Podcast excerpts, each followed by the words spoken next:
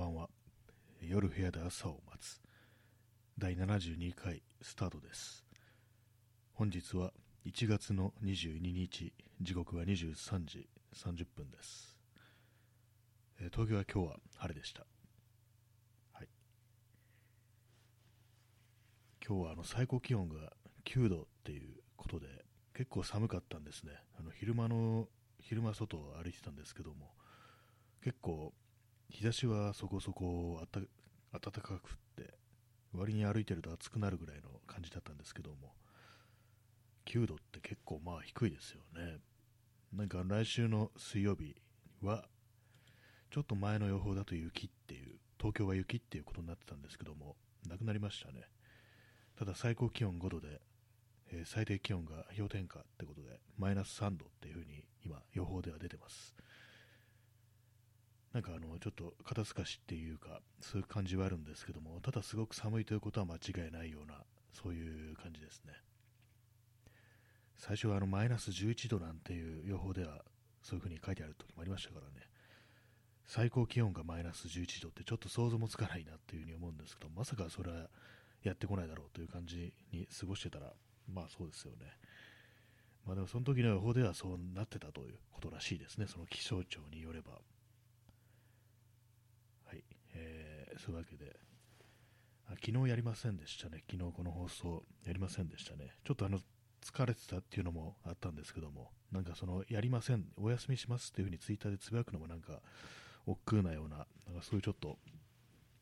沈み込んだようなところがあってそれで何も告知せずに昨日はやりませんでした。まあ今日はやります。ちょっと咳払い失礼しますは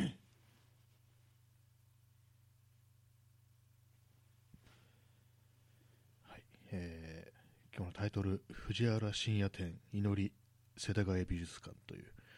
タイトルなんですけども昨日行ってきたんですねこの,、まあ、この放送よく藤原深夜のポッドキャストだとか本についての話を結構頻繁にしてるんでこれにね私がこれに行かないっていうのもなんか変な気がするっていうことを思ってたんで昨日見に行ってきました。確か28日までなんでもうすぐ終わっちゃいますね。いつからやってたのかな？12, 12月ぐらいからもしひょっとしたら11月ぐらいかもしれないですけどもその時そのぐらいからあの、まあ、ずっとこう世田谷美術館でこうやってたんですけども結構まあ滑り込み的な感じで今日じゃないや昨日行ってきたというそんな感じでございます。あ P さん、えー今来ましたと出遅れましたとカタカタと拍手、ね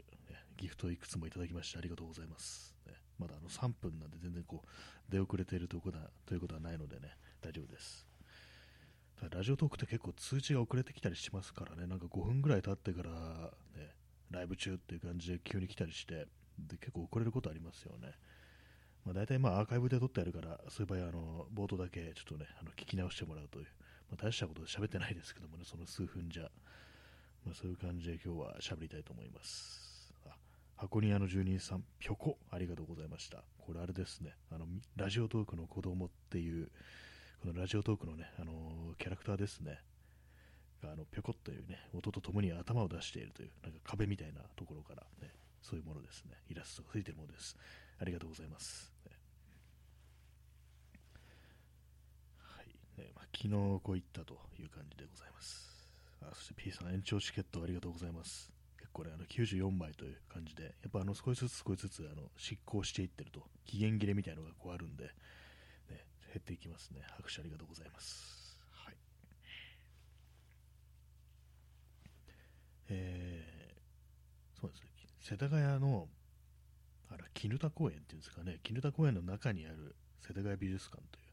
ところに行ってきました。私、これかなり久しぶりで、今ちょっと言えてませんでしたね。世田谷美術館に行くのはかなり久しぶりで、これ前に行ったのいつだろうと考えたらもうちょうど10年ぐらい前、10年前だと思いますね。2012年にえ松本俊介の展覧会、ね、こねあのなんていうこういう場合なんていうのが楽しい松本俊介展って、あれですねあの戦前から戦後にかけて活躍した洋画家で松本俊介というねこれ美術の教科書とかにも載ってるんでこう絵を見れば、まあ、これかこの人かみたいな感じで分かる人も多いかと思うんですけどもその展覧会に行って以来ですねまさか10年も経ってるなんていうふうに思ったんですけども、世田谷美術館の文館にはね、行ったことがあるんですけども、別なところにもあるんですね、世田谷美術館から分かれて。そっちはね、こう行ったりしてたんですけども、その金田公園の中のやつはこう、長いこと言ってなくって、結構私からするとアクセスがちょっと悪くって行くのがめんどくさいっていうそういうところにあるんですよねなんかこう電車でもちょっとあれだし自転車でもなんか道めんどくさいなみたいな感じのところにあるんでそれもあってちょっとあんま行かなかったんですけどもちょっとたとえ見たいものがあってもなんか面倒で行けなかったみたいなことも割にありましたね。まあそれがまあ今日昨日はさすがにまあ藤原信也だしっていうことで、まあ、そういうハードルを乗り越えていってきたと。そういう感じでございます。こう藤原信也の展覧会みたいなの初めてで私行ったの、なんか大規模な個展は初めてらしいですね、藤原信也以外にも。今日私の中でも写真単体というよりは文章の方が結構私好きなんで、文章とセットになって、写真とセットになってっていう感じのね、こう人っていうのが割にあったりしたんで、それであまりその実際に展示見てみたいっていう風な強烈な思いってものはあんまりこう持ったことはなかったんですけども、今回行ってみて、まあ、思ったのが、あれですね、あのプリントが展,、ね、展示される写真のプリントがすごく大きいっていう、すごく大きいんですね、本当に、こうバーンとなんか畳2枚分ぐらいっていうね、感じの、まあ、この例え、ね ど、うなんだって感じしますけども、そういうのもあったりして、で、普通に考えたらそういう大きく引き伸ばした写真っていうのは、ピントがね、こうビシッと合ってて、すごいなんていうか、こう、ねシャープな印象の写真っていう風にどうも想像しがちなんですけども、まあ、引き伸ばしがいのある写真っていうのはそういう風な感じのシャープな写真っていうようなことを私はなんか風に勝手に考えてたんですけども、そうでもないんですね。ビシッとピントが合ってるかと言われると、そこまででもなく、でそこまでなんか明快じゃない写真っていうか、なんか淡いようなイメージを持った写真っていうのが大きく引き伸ばされてる、そういうのを見て、ちょっと、あ、こういうのもあるのだっていうね、感じで、新鮮でしたね。花が開く瞬間とかをこう捉えた写真が入ってね、いきなりバーンとこう出てるというわけで、やっぱりなんそれだけ大きく、ね、花は小さいものですけども、それだけ大きく引きまされていると結構不思議な印象を与えるなというふうに思いましたね。全体的にそうなんですよね。基本的になんかその、あと明るさですよね。あのまあカメラの写真の明るさみたいな表現するとき露出っていう言葉を使いますけどもでちょっと暗めに撮ったとき露出がアンダーっていうのはそういう言い方をするんですね割とそういうアンダーな写真が結構こう多くってあんまバキバキじゃない写真が多いっていうかそれまあそれはあの写真集だとか本を読んでても私は感じていたところだったんですけども実際にそういうプリントしてみたのを見る見てもやっぱそうなんだっていう感じでなるほどというか、まあ、こういう表現方法なんだなというふうに、まあ、それが逆に新鮮だったなみたいに思いますね。割と昨今は本当なんか明快な写真が多いっていう、そういうイメージがあったりして、特に海外の写真だと、非常になんかそういうね、こう、まあ、フォトショップとかでいうと明瞭度っていうね、パラメータをすっごくガーンと上げてるような、ね、それサイドも高いみたいな、そういうような写真っていうのが結構受けるっていうイメージあるんですけども、それとは反対の印象を私は今回ね、あの藤原天和の藤原信也の写真展でで感じましたね。藤原天和ってなんだって感じですけども、今、写真展の天と、ね、深夜の深がなんかごっちゃになって変なことになりましたけども。で、そうですね、写真の中でご印象を受けたのが、あれですね、外国の人、これはちょどこだったか、インドだったかどっかだと思うんですけども、そこでなんか結構あの、家族、家族写真みたいな感じというか、もう一族、親族揃ってバンドなんか撮ってる記念写真みたいなのがこう、あったんですね。多分結婚式やなんかで出くわしたところ撮らせてもらったってそういう感じだと思うんですけども、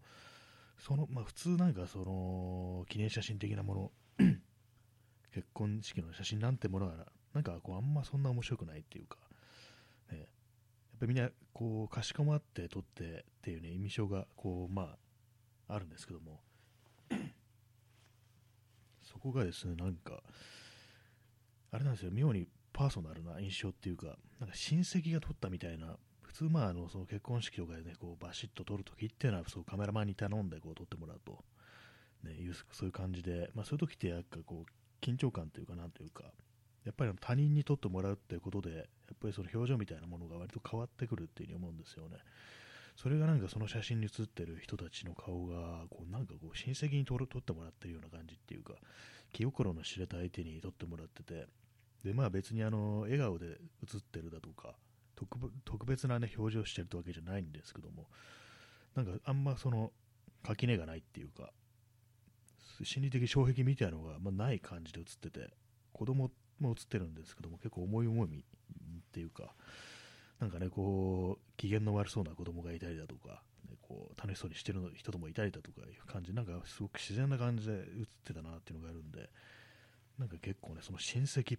が撮ってるみたいだなっていうこう印象はこう非常に強く受けてそれは面白かったですねあんまりそういうちゃんとした展覧会とか行って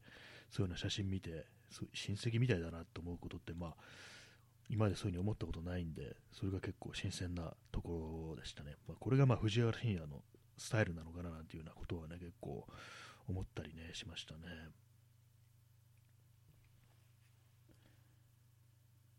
はい、あとはですね、あのー、香港の、あれです、何ですか、雨傘革命とか言われてましたよね、なんかね。その香港の民主化運動ということであの若い人たちとかが結構かなり頑張って若い人たちだけじゃないですけども結構あれあの時なんか警察に撃たれる人とかいたりしてねかなり大変で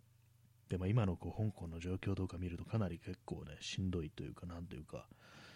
今そういう風に運動してた人たちも結構もう潜伏してるみたいななんかそういうね感じですよね。あれの感じですよねなんか。なってるんですけども、そのまあ結構ね、ライブ感あふれる感じで、その香港のデモの時の、香港のこう、なんていうか民主化運動の時の写真がこう結構ね、あったりして、そそれでなんか、そこの場所でなんか結構ね、あの人が増えてきて、割となんかごった返すとまでいかないですけども、かなりこうね、見てる人たちの距離が近くなったことがあったんですね。なんかその時に、なんかこの今のこの空気ってちょっとなんかあのね、こうデデモみたいな、ね、デモ行進みたいな、ああいう街頭に出て社会運動するっていうね、まあ、そういう時の感覚ってものがなんかこう、ちょっとその空気みたいなのを感じて、ちょっと面白いと思いましたね。まあ、そうあれいうね、こう今ここに展示見に来てるって人は、まあ、それこそ藤原信也に興味があるっていうことで、ある程度、ね、ここなんか共通してる人たちがそういえばここには集まってるんだよなみたいなことを考えたら、まあ、そういうのもあったりし、なんかちょっとデモっぽい空気みたいな、そういうのを感じちょっとね新、鮮というか、なんか久しぶりにこういう空気味わったような気がするっていう、そういうことを感じましたね。たまたまその時にね、こう、結構情報量とか割に多いんで、ね、割となんか、長々とね、ちょっとその写真の前とか、ね、文章の前とかに座って立ったりするんですけども、そういうのもあったりして、ちょっとね、その辺、あの、滞りがちになったっていうのもあって、その時の空気がなんか面白いなというふうに思いましたね。えー、箱庭の住人さん、えー、トイカメラで撮った写真好きです。写真の縁あたりが丸く暗い感じの、まあ、ありますね、そういうのね。あのレンズによってはその周辺が暗くなるって、四隅のあたりが暗くなってね、こう丸くなるっていうのはありますよね。私もああいうの好きですね。藤原信也の写真展でもあのポラロイドカメラ、あの SX70 っていう当時なんかこう一世を風靡したっていうかすごく流行ったねポラロイドカメラがこうあったらしいんですけどもそれでなんかこういろんな人のね確かチベットだったと思うんですけども写真を撮らせてもらったっていうのがあったりしてそれもなんかねこうずらーっと並んでるんですがあれも結構面白かったですねやっぱなんかすごい親密な感じがするっていうかまあ、さっきあの親戚が撮ったみたいみたいな言いましたけどもそれと似たような感じがあってこれあんまりね、他の国で、まあ、ポラロイドカメラとか持って撮らしてっていう風に言ったら、もう少しあの距離ができるっていうか、そういう風になると思うんですよね。でもなんかチベットの人たちだからというのかはどうなのかわからないですけども、まあ、なんかすごくこう、自然というか、なんというか、結構親密さみたいなのが写真に現れてるっていうのが結構面白かったですね。結構時間も経ってるもんで、まあ、ポライドカメラのがどのくらいね、あのフィルムっていうか、あのプリントがどのくらい持つのか分かんないですけど、結構あのひび割れみたいなのができてるやつもあったりして、そういうところでね、結構、時間みたいなものを感じさせたりして、でも色は、ね、かなり鮮やかに映ってて、結構ポラロイドのカメラってのもやるもんだななんていうふうにね、こう思いましたね。えー、箱にある住人さん、ホルガーを持っていましたが、全く使わなくなっちゃいましたが、チェキも持っていました。あホルガーってありますね、フィルムカメラの、結構ね、あの、安安いって言ったらあれですけども、なんか割となんかこう手を出しやすい価格のっていう感じでありますよね。今でもなんか、ホルガーって、お店もあったような気がしますね、路面店みたいのが。あれも結構一時期かなりね、来てましたよね、ホルガーね。私は使ったことないんですけども、あれもなんかこう、それこそあの丸、ね、写真の縁あたりが丸く暗い感じの、ね、周辺原稿ってやつですね、まあ、そういう感じのができるみたいな感じで、あれも面白そうですよね。ちょっと今日、ああいうのね、興味なくもないんですけども、まあ、フィルムとか全然使わないんですけども、えチェキも持っていました。あチェキはなんかもう今、ね、普通に富士フィルムのやつですよね、置いてありますよね。あれもたまにその富士フィルムスクエアとかいると、行くと、ちょっと見てみたりして、やっぱりなんかすぐプリントされるのって面白いのかななんていうふうに思ったりするんですけども、まあ、買ったことはないんですけども、結構その辺のなんか即応性みたいなものっていうのが、一般的なその現像しなきゃいけない、ね、こう現像上に出したりしなきゃいけないようなこうネガフィルムだとか、ポジフィルムだとか、まあ、そういうものと比べて、ポラロイドならではの面白さみたいなものっておそらくあるんだろうなっていうふうに思いますね。結構ほんとすぐね、できて人に渡せるっていうのは結構面白いなというふうに思うんでね、たまになんかちょっと、ね、使ってみたいなみたいな気持ちがこう湧いてくることもありますね。ただあれなんですよね、そのポライドね、1回取って人に渡したらもう、ね、それで終わりっていう、あの焼き増しみたいなやつってことは、あのあれですからね、まあ、なんていうかこう複写すればいいんでしょうけども、なんかできないというか、ね、なんかそれ、自分の手元に残しておく、かつ人にあげるってなると、ちょっとあの、なんか、ね、工夫が必要になってくるんで、結構大変、その辺はちょっとあれかなと思うんですけども、まあ、それこそ一期一会みたいな感じでパッと渡してね、その人に喜んでもらえればいいみたいな、そういうの面白いのかななんていうふうにこう思いますね。チェキも結構いろんな種類出てますよね。なんかね、自撮りもできるみたいなやつだったりして、広角レンズでっていう、そういうのありますね。ハートレンダーありがとうございます。はい。えー、で、その藤原信也の展覧会の会場のどこかに書いてあったような気がするんですけども、人は触れ合うことによって癒されるっていう、ね、そういう言葉がどっかあったと思うんですけども、なんかね、これあの展示とか見ないで言葉として、その言葉単体で受け取ったら、まあそうなのかもしんないけど、みたいなね、ことを思って、これあんまりこう実感が持てないかなと思ったんですけども、なんかね、昨日、その、ね、美術館に展示見に行って、で、まあなんかいろんな写真見て、これなんか親戚が撮ったみたいな、そういう顔してるなだとか、あと、まあそのね、香港の、ね、民主化運動の写真の前に、こう、いろいろ人が立ってて、なんかこの空気デモっぽいなみたいな、そんなことを思ってから、その人が触れ合うことによって癒されるなんていう言葉をね、こう、聞くと、耳にすると、確かにそうかもしれないなっていうふうに、ちょっと実感を持ってますね、そのことに。やっぱり、やっぱバラバラだとね、なかなかこう、しんどいものがあるっていうね。まあ、この展覧会というか、やっぱりそのコロナっていうものにも結構触れてるところがあったりして、まあ、そういう触れるということがね、こう不可能に、まあ、絶対不可能ではないですけども、まあ、そのことを、ね、人と人の距離を空けたっていう、まあ、そういう、まあ、災禍であると、このコロナウイルスというのは、そういうこともあるんで、まあ、その言葉ができたと思うんですけども、なんかこういろんなこうそう写真とか見てってると、なんかそのことが本当リアルに思えてくるなというふうな感じですね。人は触れ合うことによって癒される。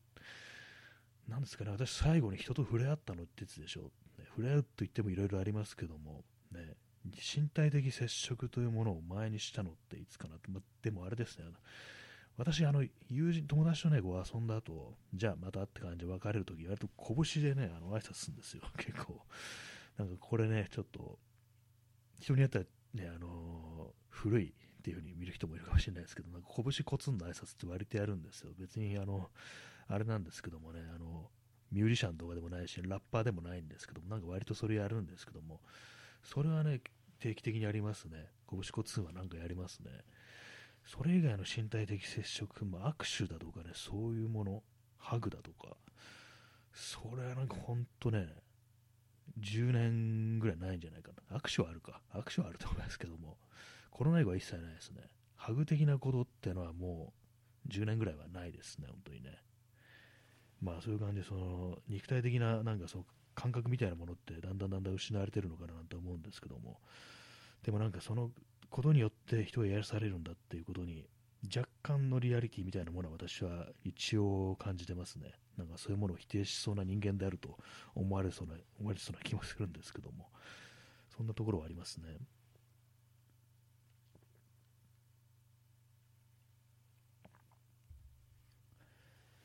はい。ねまあ、そういう感じで、あの世田谷美術館の藤原深夜展祈りっていうね、タイトルなんですけども、なかなか良かったというか、良かったというか、なんかあれなんですよね、実感とか、そういうものに近いです。感動とかよりは、なそういえばこうだったみたいな感じっていうんですかね、ビジュアル的にすごく印象に残っただとか、そういうことよりは、なんか体でこう分かったみたいな、そういう身体的な感覚の方がこう強いような、そういうところがありましたね。あとあれですね、その映像もあって、それがどういうものかっていうと、あのハロウィンの時に渋谷、あの渋谷のスクラブの交差点とか結構あの仮装する人たちが集まってあの結構もみくちゃになるみたいな、大変だみたいな、そういうのあるんですけども、そのね、あのハロウィンの時にあえて藤原信也はこうそこに写真を撮りに行くっていうね、ことをして、で、まあ、その自分も仮装していくんですよね。でなんどういう仮装かっていうと、防護服の仮装、なぜならコロナだからっていう、なんかね、まあ、それなんか結構一石二鳥な感じながら面白いなと思ったんですけども、あのタイベックのスーツにガスマスクみたいなのつけて、で、まあみんなに写真も撮らしてっていう風に言うっていう、そういうね、ことをこう、やってましたね。で、まあ、あのやっぱり自分がやってみなきゃわからないからっていう感じで、まあ、そういう風に仮装もしてみたっていうことらしいんですけども、結構あれですね、その頭とか、そうニュースとかで受ける印象では、まあ、ハロウィンでなんかあのコスプレしてどうのこうのとか、ろくでもねみたいな、そういう感覚ってどうしても持っちゃうっていうか、私はあんまそう考えたことはないんですけど、やっぱりどっかにそういう気持ちってあったんでしょうね。まあ、どうせろくなことやってないだろみたいな、まあ、そういう苦々しいっていうか、まあ、そこまでいかないですけども、自分はこんなんやりたくないなみたいな、そういう気持ちですよね。なんかそういうような、なんかちょっと硬くなさっていうか、そういうとこが少しほぐれたような気がして、でその写真に写ってる人たち、ね、こういろんな仮装して、そういう人たちがなんか少しあの親しげに見えたような、その動画の中で気がしますね。今までと違う見方をがなんかこう提示されたなと。やっぱここに生きてる人たちも別になんか、本当なんかあのー、あれですよね、ニュースだとかそういうの見ると、ね、騒ぎたいだけの単細胞みたいな、そういうようなこう印象を持たせるっていうか、ネットのなんかね、いろいろコメントしてる人だとか、そういう意見とかまあ多いんですけども、まあなんかそういう、私自身もなんかもしかしたらそういうとこあったのかなと思うんですけども、それがなんかちょっとほぐれるようなところがあって、まあ実際どういう人が、変な人もっていうか、ね、まあそれこそけしからないようなね、人もいるのかもしれないですけども、まあなんか、ね、でもこう一人一人こう人間なんだなという、なんかそういう、まあ、割となんか体温のあるような、そういう映像だなというようなことを私は感じましたね。まあ、結構最近ですよね、10月30日だからね、だからねとか言っちゃいましたけども、まあ、そんな感じですね。あと、一つ、あれですね、これは2010年ぐらいの作品らしいんですけども、あの、書、あの毛筆、筆でな、筆でなって言っちゃいました。筆でね、あの、文字を書くと。あれですよね、終日ってあれですけども、書ってやつですよね。そういうものありますけど、それをやってて、それ2010年ぐらいの作品で、あの死ぬな生きろっていうバーンと書いてあるのがこう、あるんですよね。で、まあ、どういう意味かっていうと、これ、あの死んだように生きるなっていうね、そういうことだっていうのはこう解説が書いてあって、ああっていうふうにこう自分の我が身をね、こう顧みて、ね、死んだように生きてるななんていうふうに思っちゃいましたね、普通にね、なんか自分は死んだように生きてるなと。死んだように生きないためにはどうすればいいんだろうみたいなことをね、考えつつも、特に何の答えも出ることもなく、なんかふらっとね、そのままこう、世田谷美術館を出て、で、その金田公園ですかね、あのその公園をぐるっとこう、回ってっていうね、こう、感じでしたね。まあ、そんなわけでそう美術館を出てからはその公園をこうだぶらっとした後、まあ割と普通に帰ってきましたね。まあ、写真とかあんま撮りませんでしたね。なんかね、大体割となんかこう、写真展とか見た後って、こう、なんか自分ももう少し撮ろうかなみたいなこう気持ちになったりするんですけども、あんまそんな感じにはならず、やっぱ体験としてあの写真展というよりは、なんかもう少しね、こう違うものなのかなと。まあその写真だけじゃないですからね、文章だとか、それこそ書だとかね、なんかこういろんな絵もこう展示してあって、いろんなものがあったんで、まあ、そんな感じのこう、ね、藤原深夜展祈りっていうタイトルですけども、ね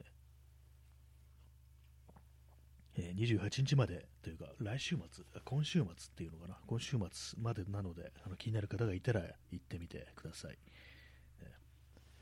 えー、1200円です。あれですね、あの最近なんかこう美術館に行くときとか、大体まあ事前に私予約していくことが多いんですけども、あれです、まあ、あの空いてればあの普通に当日券で入れるっていうね、そういう感じらしいですね。近頃本当なんかあの予約しないと、そのコロナ云々のあれで、こうあんまり混んでたらこう入れないっていう風になる、ね、そういうことだと思うんですけども、それでなんか必須かと思ったらそうでもないですね。普通にあのいきなりフラッと行ってても、そんなに混んでなければ入れるというね、そういうことかもしれないです。そういうことらしいです。はい。まあ、そんな、昨日はそんな一日でしたね。あと、行きに、あの、ちょっとあの、渋谷に用事があったんで、寄ったんですけども、あれですね、もうなんか渋谷、なんかあの、午前中の渋谷ってなんかすごくバッドバイブスに満ち溢れてるなというふうに思いました。あそこなんかいるの結構きついですね、なんかね。もっと遅い時間だったらいいのかもしれないですけども、なんか結構殺伐とした空気がこう非常にこう流れてるというそういう感じで、まあ、結構渋谷のバイブスがなんか良くないみたいな話を結構割と聞いたりするんですけども、私そんな渋谷派じゃないんですよね。ねなんかね、こう、すっごくね、こうしんどくなって、しんどくなっちゃいましたね、それでね。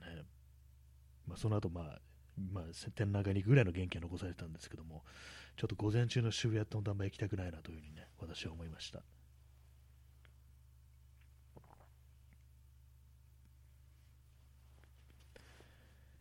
宮下パークとかね、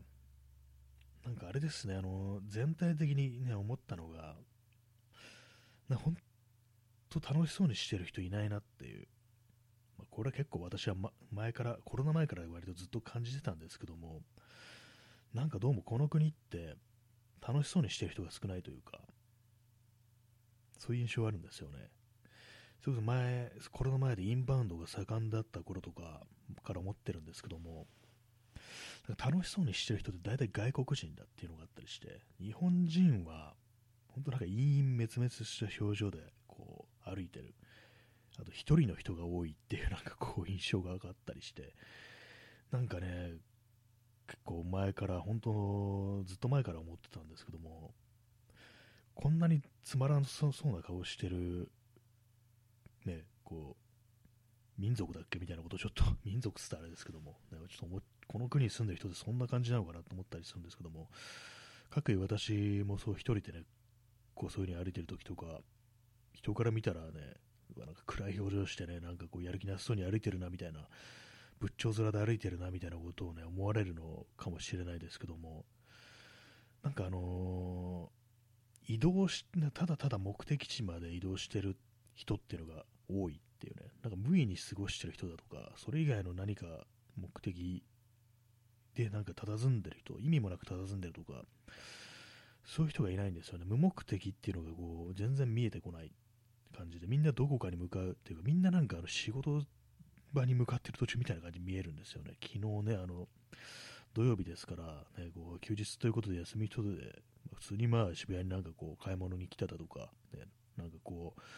いろいろ言うはずなんですけども、全員なんか仕事しに来てるように見えるって結構不思議な感じというか、ちょっと異様な感じに思えて、やっぱなんかどん本当になんか非常に今この国を取り巻く気ってものが悪いんだなっていうふうなことはそういう感じでね、こう、空気として感じられるっていう、そんな体験でしたね、昨日の午前中の渋谷。午前中の渋谷は結構久しぶりで、前、なんか本当なんか、渋谷に午前中は行かないですね。そうなんですよね。全然、うん、渋谷し、ね、午後、なんかあ、そうですね、遊びに行くとか、とかでも午後っていうのがね、こう、多いんでね、なかなかこう、わかんないですよね、本当ね。午前中の空気みたいなのがそこはね、それこそあの通勤とかね、通学で使うっていう人だとしたら、ね、見えるんでしょうけども、私は使わないんで、ね、見えないんですよね。あんなだったんだって感じでちょっとびっくりしました。まあ、せいぜいがあれですよ、まあ、今は全然ないですけども、夜遊びした帰りに朝方の渋谷を通るみたいなね、そういうことありましたけども、確かにそういう時の渋谷は、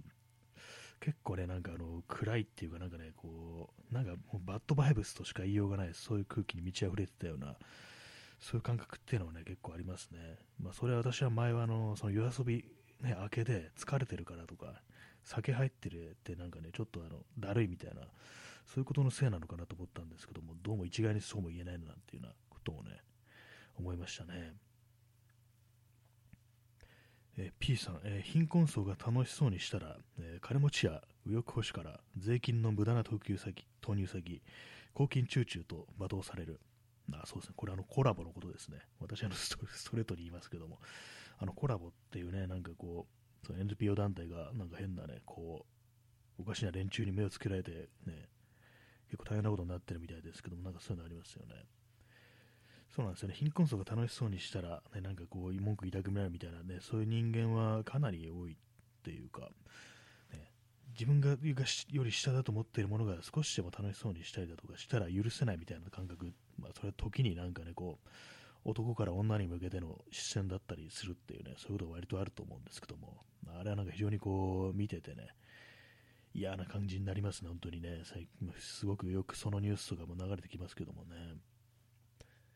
確かあれあれで活動してる方は、ね、活動してる NPO 法人は確か新宿でしたね。新宿も私はあの辺の、なんていうんですかね、歌舞伎町の辺りはあんまり通らないんですけども、ね、どうなんですかね。まあ、でも私としては渋谷の方がバッドバイブスを感じますね、新宿よりもね。まあ、新宿の方が身近だっていうのがあると思うんですけども、昔から渋谷と新宿ではまあ新宿派だっていう、ね、そういう感じがこうあるんで、ね、私の好きな写真家も割と新宿を撮ってるというね、人が多いですね。でもあれですね、そういえばあの藤原信也は割と渋谷とかに注目してるような、してたような気がします。なんかあの渋谷っていうね、タイトルの、あれ小説なのかな？あったりと思うし、写真もなんか渋谷をなんかあえて撮ったみたいなのがあったりして、まあそういうなんかそうバットなところをあえて目を向けるみたいな、そういうところだと思うんですけども、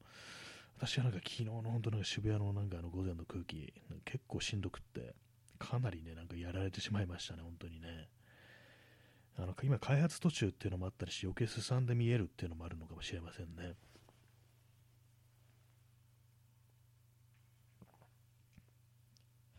えー、まあ、今日はなんかあの30分にしようかなと思ったんですけども、密かになんか延長してしまいました。ね、最近ちょっとあんまりこう元気がないっていうこともあったりして、なかなかこう、1時間降るっていうのは、あれかなと思ったんですけども、あの一応ちょっと延長してみました。はいねまあ、あの藤原信也写真ってはなかなかこういいというか、ね、こう写真とかはあんまそうでもないっていう人な、なんていうんですかね、こう、ちょっと体感みたいなものが結構ね、こう、変わるみたいなそんなところはありましたね、私の中でね。写真展っていうともう写真をね、なんかこう本当に穴の開くことを見つめてやろうみたいなそういう気持ちで私は行くことが多いんですけども、そういうのとはちょっと違ったなんか感覚というものをこう覚えたなというところがありますね。割となんかテクニック的にどうしてるのかなみたいなことって私は写真展みたいなところに行くと結構あの考えちゃったりするんですけども、それとはまたなんか違うね、こう印象を受けましたね。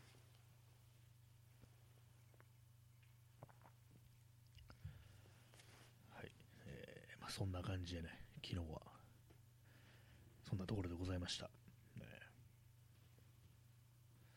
結構なんかこう疲れちゃって、周りにね、こう、早い時間から動いてたんで、昨日は。疲れ帰ったらなんか一眠りこうしたんですけども、それでもなんかこう、だるくって、あんま元気なくって、こう、あれですね、あの、夜のこのラジオトークもやらずに、でやりません、休みますというのも忘れて、なんかこう、横になってぐったりとね、して寝てしまいましたね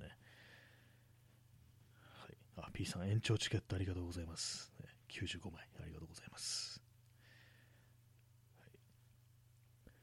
い、で、まあ、今日は、まあ、特にこう何もしてないんですけども、何もしてないことないですね。昼間ちょっとあの散歩に出て、中野の辺りをちょっとね、あの、散歩してました。今日最高気温9度だったんですけども、結構あの日差しが暖かくって、結構ね、まあ、途中暑くなって、で私あの今日久々に、あの私は、ね、19歳の頃に着てたジャケット、ミリタリージャケットがあるんですけども、すごくね、本当こればっかり着てるみたいなぐらいでね、こうよく着てたジャケットあるんですけども、それをね、ちょっと引っ張り出してきて、っていうのもなんかちょっとあの、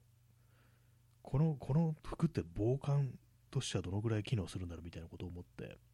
昔ね、その19歳の頃なんてのは本当元気ですから、寒さとかほとんど感じませんでした感じませんでしたね。そのね、そのミリタリージャケットの下はあのロンティ1枚とかで、平気で真冬ずっとそれみたいな感じだったんですけども、今まあちょっとはね、あの筋肉量とかなんか全然運動してないんで、ね、減って寒がりになってると思うんですけども、今これ来たらどうなのかなと思ったら、結構あったかいですね。防寒具としてはなかなかの性能だと、ミリタリーだけあって。で、まあなんかこう、見た目的にはどうなのかわかんないですけども、もしかしたらね、私がもう19歳の頃ね、来てたからな、古く見えんのかなみたいなね、あんま今似合わなくなってんのかなみたいなことをちょっと思いながら来てたんですけども、まあ、その気に気にせず、ちょっと防寒用としてはなかなかいいのかなと思って、まあ、たまに引っ張り出して着るかなと思ったんですけども、でもなんかすごく不思議な感じがしました。その19歳の時に、ね、着てた服を今の自分が着ている、ね、こう、ね、服だけが変わらないんだなと思うと、もうずっと前なのにっていうね、まあ、この服だけは変わらないんだなっていう風に思うとかなり不思議な感じがして、それこそそのぐらいの時にね、こう、撮った写真に自分自分が写ってる写真とかなんか思い出したりして、ままあ、とにかく不思議な感じがしたと、ね、こういうそういうところですね。別に私、物持ちいいんで結構長く着てる服っていうのはあるんですけども、これはなんか本当になんかその19歳の時や、本当、ね、冬になる、19、20歳の時は、冬になるとこれしか着てないレベルでね、着てたんで、かなり思い出深いような、そういう感じなんですよね。本当に毎日着てるっていうレベルで。まあ、そういうのもあってね、かなり懐かしい気持ちとともになんか変だなっていうのがあったりして、そして時間がこんなにね、経ってしまったのがなんか悲しいようなそういう気持ちもありましたね。割と私は物に、物のね、こう経過した時間みたいなものに変にこうメローになるところがこうあったりして、こうなんか割とまあその古くからねこう持ってるものとか見ると、これ買ってから使い始めてからもうだいぶ時間が経ってあの頃にねよく会ってた人とか遊んでた友達とかもみんないなくなっちゃったなみたいなことを割とそういうこと考えたりするんですけどもなんかねこう着てる服でもねそういうことってありますね。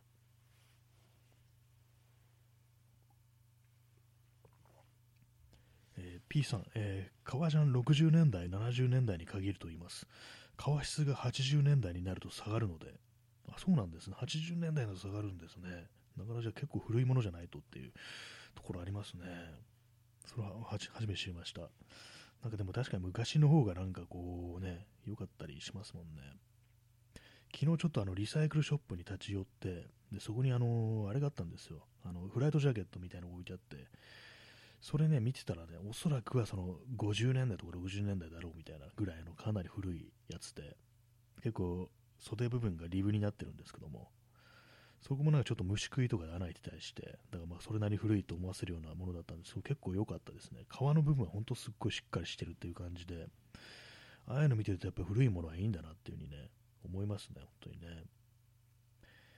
私もも私の持ってる革のジャケット、多分70年代かなと思うんですよね。こう襟が結構大きくて、70年代っぽい、なんかそれこそなんか、ね、イタリアンマフィアみたいなのが着てそうな感じのデザインのものがこう一着あるんですけども、それ結構愛用してて、まあ、それ太って着れなくなったんですけども、まあ、そういうのも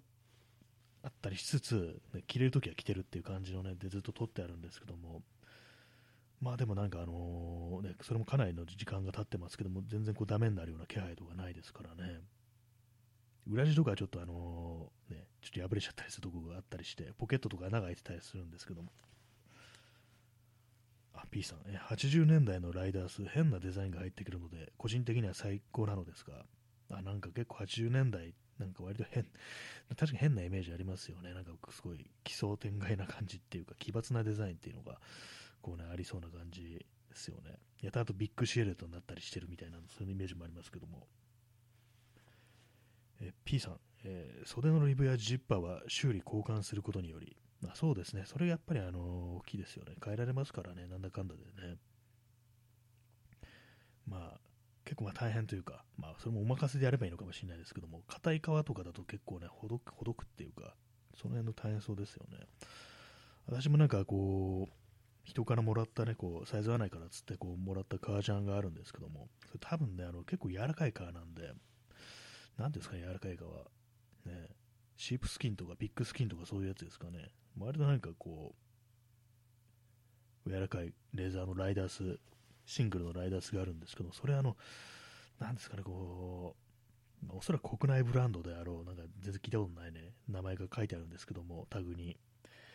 ジップがものすごい弱くって、歯が欠けてくんですよね、どんどん。まあ、そういうのもあって、こう、今あんまこう、着てないんですけども、あれいつかなんかこう交換してやろうなんていう風に、ジップの部分を交換してやろうなんていう風にね、ちょっと思ってますね。それ以外の部分で割と私の体にフィットしてて結構いいんで、このジップの弱ささえなければななんていう風にこう思ってると、そんな感じですね。P さん、80年代のライダースといえば、金田のジャケット。あ、なんかああいうね、ありますよね、金田のね。あれなんか袖がなんかこうまくれるようになるっていう、なってるっていうか、まあ、あれなんか実在するのかどうかわかんないですけども、ね、金田ジャケットで検索してみます。後ろになんかあれですよね、薬のカプセルの、なんかあれありますよね、なんかプリントというか、なんかね、そういうものがありましたね。あいっぱい、なんかでもそういうレプリカというかなんかね、そういうもの出してるとこありますね。そうですね、金田はね、なんか腕をね、こうまくってますよね、なんかね。結構あれですね、ディテールがなんかあの割と細かいっていうか、いろんなこう、あれですね、こう技がね、技が効いてますね。前のなんかボタン閉めるところもダブルになってたんだなというね、改めて見るとね、そういうふうに思いますね。ダブルなんですね、シングルじゃないっていう感じで。ダブルのね、スタンドカラーっていう感じですね。私、ダブルのライダースって着たことなくって、どうなんですかね、結構難しかったりするんでしょうか？あれなんか結構キャラクターみたいなものにね、その人の持ってるキャラクターみたいなところに割と左右されるっていうのがあったりして、なんか音楽とかね、やってる人がこう、レザーのライダース、ダブルのライダースっていうのは結構聞き、ね、来てたりしますけども、ね、私はどうなんだろうっていうね、こう、パンクスでもないし、みたいな、なんかそんなことをね、ちょっと考えちゃったりね、しますね。あ、でもやっぱりあの金田はあの袖をまくってないとなんか変な気がしますね。コーヒーを飲みます。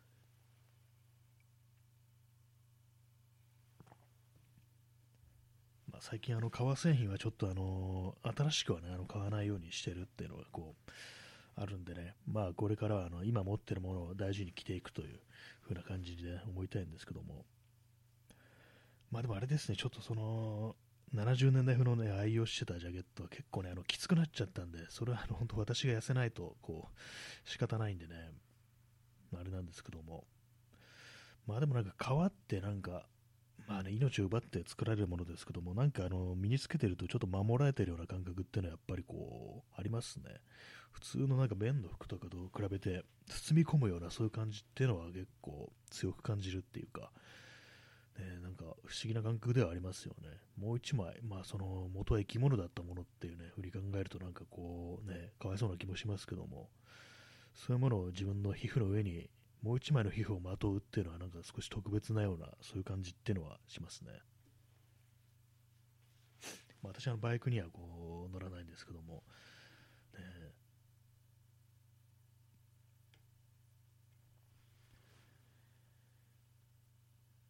ライダースの話でした。前にあの、それこそちゃんとしたライダースっていうことで、まあ、あのバイクにも乗らないのに、上野のアメ横で、あのレザー用品の専門店のがあるんですけども、専門店があるんですけども、そこでね、買ったことありますね。そのちゃんとしたライダース、ちゃんとしてるかどうかわかんないですけども、そんな高くはなかったんですけども、あのー、牛革ですね。あれも牛革ってもいろいろあると思うんですけども、なんとかハイドとかなんかそういうのありますよね。まあ、それ買っったことあるんですけども、やっぱりね、あのー、ゴワゴワしてるとか、硬くって、結構ね、しかもその時私結構痩せてたもんですから、なんかあんまこう合ってなかったんですよね、体に。結構革ジャンってものはね、こうビタビタにフィットしないといけないというような、そうそういう時はね、その時はそういうことを考えてたんで、やっぱあんま気いなくて、結局あのフリーマーケットでね、売ってしまったというね、そういう感じのことがありましたね。結構レザーはなんかこう自分の体に合ってるものというものを探すのが、特にあのね、ライダース的なものっていうのは結構難しいなというふうにね、思いますね。結構ね、でかいのはね、でかいのはちょっとっていうね、感じの、まあ、今だったらもっといろいろね、こう、その、幅が広がってると思うんですけども、私の買った時っていうのはちょっとでかいのはちょっとなみたいな感じのね、こう、世の中の雰囲気だったんですよね。それもあってなんか気に入らなくって手放しちゃいましたけども、あれ今思うと、今の自分の体格にはね、ここジャストでフィットするのかもしんないななんていうことを今、ふと思い出しましたね。あと、レザーのシャツもね、あの、買ったことありますね。それもなんかね、どうにもこう、ちょっと難しくってダメでしたね。シャツはちょっと難しいですね、なんかね。よっぽどあれはね、あのガリガリに痩せてる人じゃないと似合わないようなこう気もします。それこそ音楽やってそうな人みたいな。私も痩せてはいたんですけども、結構まああの骨が太いというか、割とがっちりした、ね、感じで、結構なんかあのね、体重が本当60キロぐらいの時にも、あのなんか運動してるんですかみたいなことを割と聞かれたりしたんで、だからあのあのタイプは、まあ、自分には合わないんだなという、ね、ことをね、こう悟ったんですけども、ね、まあでもそのちょっと大きくて気に入らなかった革ジャン、今となれば、ね、こうちょっと再び袖を通してみたいななんていうね、まあ、どっかの知らないね、こう、方の手に渡りましたけども、ね、今だ、未だに覚えてますね、その私がフリーマーケットで私のそのライダース買ってくれたね、こう、人、40代後半ぐらいの男性で、結構なんかあのー、アメカジ好きっていうか、バイクも乗りそうな感じの人で、なんかこう、雰囲気、未だになんかちょっと覚えてますね。割とそういうなんかハードな感じの服を着てるけど、構雰囲気としてはかなり温厚な感じの方で、なんか優しい雰囲気の人だったななんていうことを今、ふとなんかこう脳裏に蘇らせてるというね、感じなんですけども、未だに来てくれてたりしたらなんかちょっとね、嬉しいかもしれないですね。あんまり自分が売ったものをなんか、その、買ってくれた人が、こう、未だに来てるかってことって、それ考えたことなかったですけども、ネットオークションとメルカリとかヤフオクとかでそういうものを売ると考えないですけども、フリマだと結構そういうのこう見えますね。その革ジャンの人みたいに割と、あ、この人結構こういう好きなんだなみたいな、詳しそうだなみたいな人がね、買っていってもらえると、まあ、すごく考えますね、ちょっとね、いまだになんかこう、来てくれてたりするのかなみたいな、ね、がっかりしなかったかな、書いて袖通してみたいな、そんなことちょっとね、あの考えちゃったりしますね。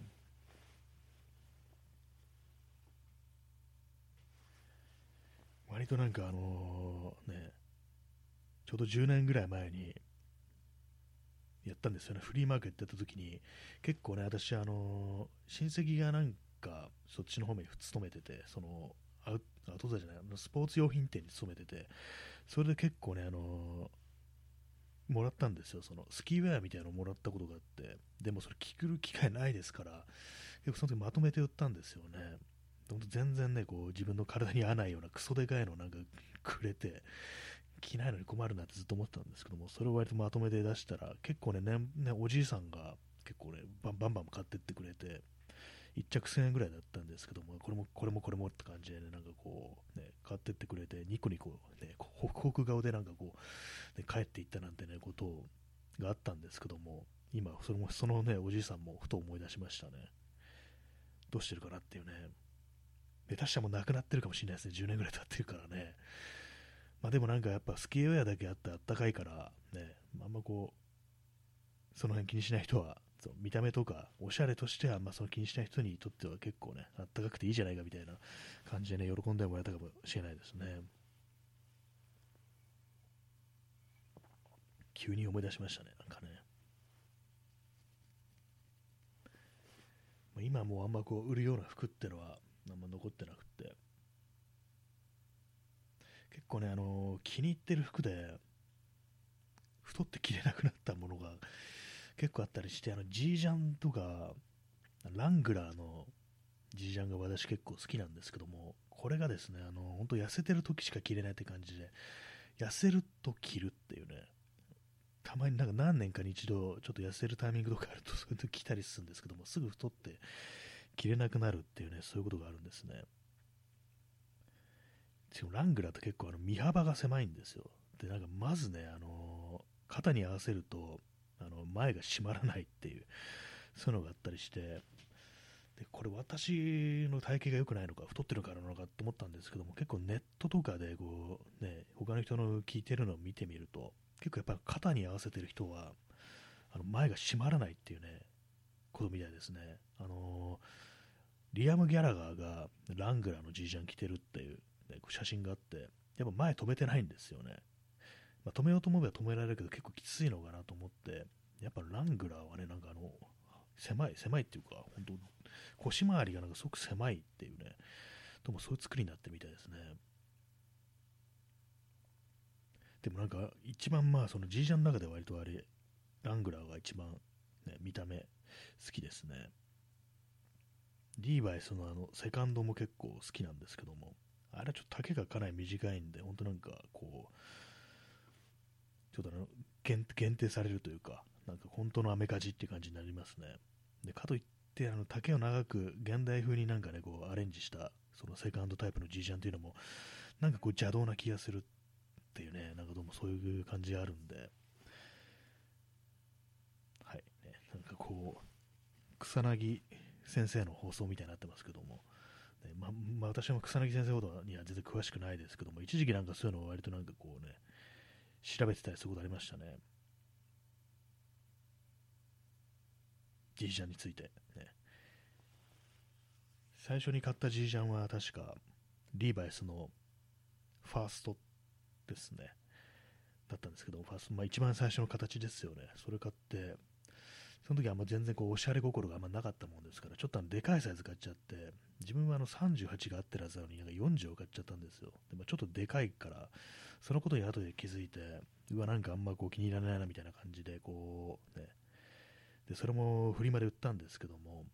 まあ、今の自分からしてもジャストか、あるいは少し小さいかだろうなっていう、ね、ことを考えて、ね、なんか惜しいことしたなみたいなことをね、ちょっと思いますね。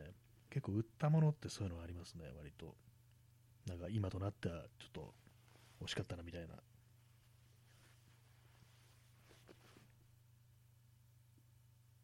まあでも、ね、今年の冬、まあ、去年から今年にかけての冬は、あの、ジージャンを、秋もそうですけど、ジージャンを一回も着てないっていうね、とんでもないことが起こってますね、本当にね。結構なんかあの、マウンテンパーカーをね、使い勝手のいいマウンテンパーカーを買ったら、そればっかり着るようになっちゃったっていうね、よくないですね、なんかね。なんか服の話してますね。あと今日、ね、着たあのその19、20歳の頃によく着てたミリタリージャケット、これは結構丈が長いんですよ。膝上ぐらいまで来るんですけども、やっぱりね、なんかそのぐらい長い服着てると、なんかちょっとなんか守られてるみたいな感じってのはありますね。最近なんかこう、そのマウンテンパーカー結構丈が短いんですよ。そこはちょっとあんまり私気に入ってないんですけども、結構ね、あの、高めのやつ、高めのやつなんですけども、古着で買ったんですけども、だから竹の長い服ちょっといいななんていうふうに思ってます。ただ、自転車乗るとね、あの丈の長さってちょっと邪魔になる時あるんですよね。それがまあ一つの課題ではあるなと思うんですけども。はいねまあ、そんな感じ皆様も昔着てた服に再度袖を通してみるっていうね、結構なんか不思議な感じがするんでね、ちょっとおすすめです。それがたとえきつくて着れない、小さくて着れないというようなものであっても、あ、確かにこれに自分が袖を通していた時代があったんだ、これが着れてた時があったんだ、みたいな、そういうことをね、思いながら、こうね、着てみると、なんか不思議な感じになりますね。まあ、この今、私がこう着てる、ね、こうその19、20歳の頃に着たジャケット、もう少しちょっと使ってやろうかななんていうふうに思います。まあ、ミリタリーものだけあってね、ものっていうか、丈夫さだけはなんか本当にこう、お墨付きだと思うんで、結構着てるね、着てるっていうか、結構着たはずなんですけども、ちょっと袖口が緩くなった、ね、具以外は全然なんかこう、ダメになってないっていう、擦り切れたりし、ね、こう、摩耗してるとこも全然ないんで、まあ、なかなかね、こう、いういいもんだなと思ったんですけども、ただあの結構安くて6000円ぐらいなんですよね、これね。普通に冬場なんか通して着れるようなあったかいやつなのに、ね、昔は服が安かったとも思わないんですけども、まあ、なんかね、そうたまにそういう掘り出し物があったなと思いますね。それこそあのセカストとかそういうのなりませんでしたからね。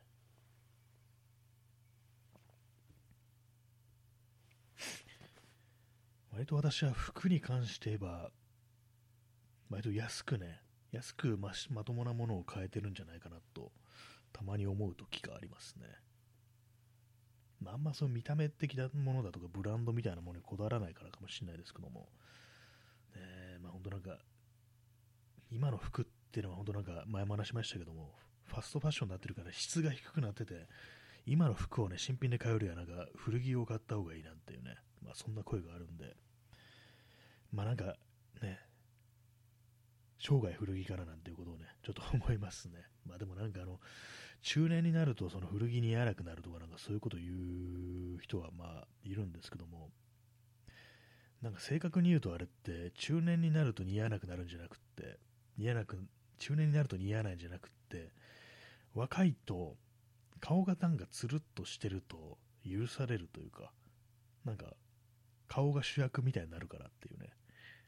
多分そういうことだと思うんですよ。逆にその浮いてるっていうのが良いとされるみたいな、ちょっと難しい表現ですけども、よくわかんないですけども、で服と自分というものが一体化してしまうと、それはなんかおかしいみたいな感覚ってものがあるんじゃないかなと。ね、服と同じぐらいくたびれてる自分、ね、それはおかしいみたいな感覚。でも、ね、いいじゃないかと思いますけどもね、服と同じ、服と自分が同じぐらい年を取ってるってのも、私は悪くないんじゃないかなとそういうふうに思います。はい、なんか今なんかちょっと綺麗にまとめようとしたなって感じなんですけども、まあね、あの別にそんな気にせずにこう、自分の着たいものを着ていこうじゃないかというね、そういう感じですね。もう何が年相かとかそういうの分かりませんからね。全然こう襟のついたジャケットとかもこう着ませんし、何年か前に買ったその襟のついたこう、ね、ウールのジャケットみたいなの持ってるんですけども全然着ないですね、あれね。なんか、ね、似合わないんですよね、他の。似合わないことないんですけども、ちょっと組み合わせが難しいっていうね、普段私自転車とか乗ってるもんですから、その下にね、履いてるパンツだとかね、靴だとか、持ってるバッグに合わないっていうね、そういう問題が発生してくるんで、なかなかこう、着ないんですけども、他に合うもの持ってればね、もう少し積極的に着たいなというようなことはね、思ってます。はいね、まあ、そんな感じで今日はあのー土日の、ね、何してたかって話と、ね、藤原信也の写真展というか展、個展ですね、大規模な個展、これはなんかなかなか良かったというか、体験としてちょっと面白かったなんていうね、そういう話でございましたけども、ね、いかがでしたでしょうか？えー、時刻は0時29分ですね。日付変わって1月の23日。ね、もうって感じでちょっとびっくりなんですけどもね、なんか、濃い、ね、一日を毎日毎日過ごしていければいいんですけどもね、まあ、元気出してこう行きたいところだなというふうに思っております。まあ、そんな、ね、感じのこう、えー、日曜日でしたけれども、ね、皆様、そんな感じの土日でしたけども、皆様いかがお過ごしでしたでしょうか。まあ、そういうわけでね、え、本日もご清聴ありがとうございました。といったところであと30秒ぐらい残ってるっていうね、感じの微妙な残り具合なんですけども、まあ、本当年明けてからなんかあんま大したことできてないんで、なんとかしたいですね。ハートレンダー、こうありがとうございます。えー、それではちょっと早いですけども、ね、終わりたいと思います。それでは、さようなら。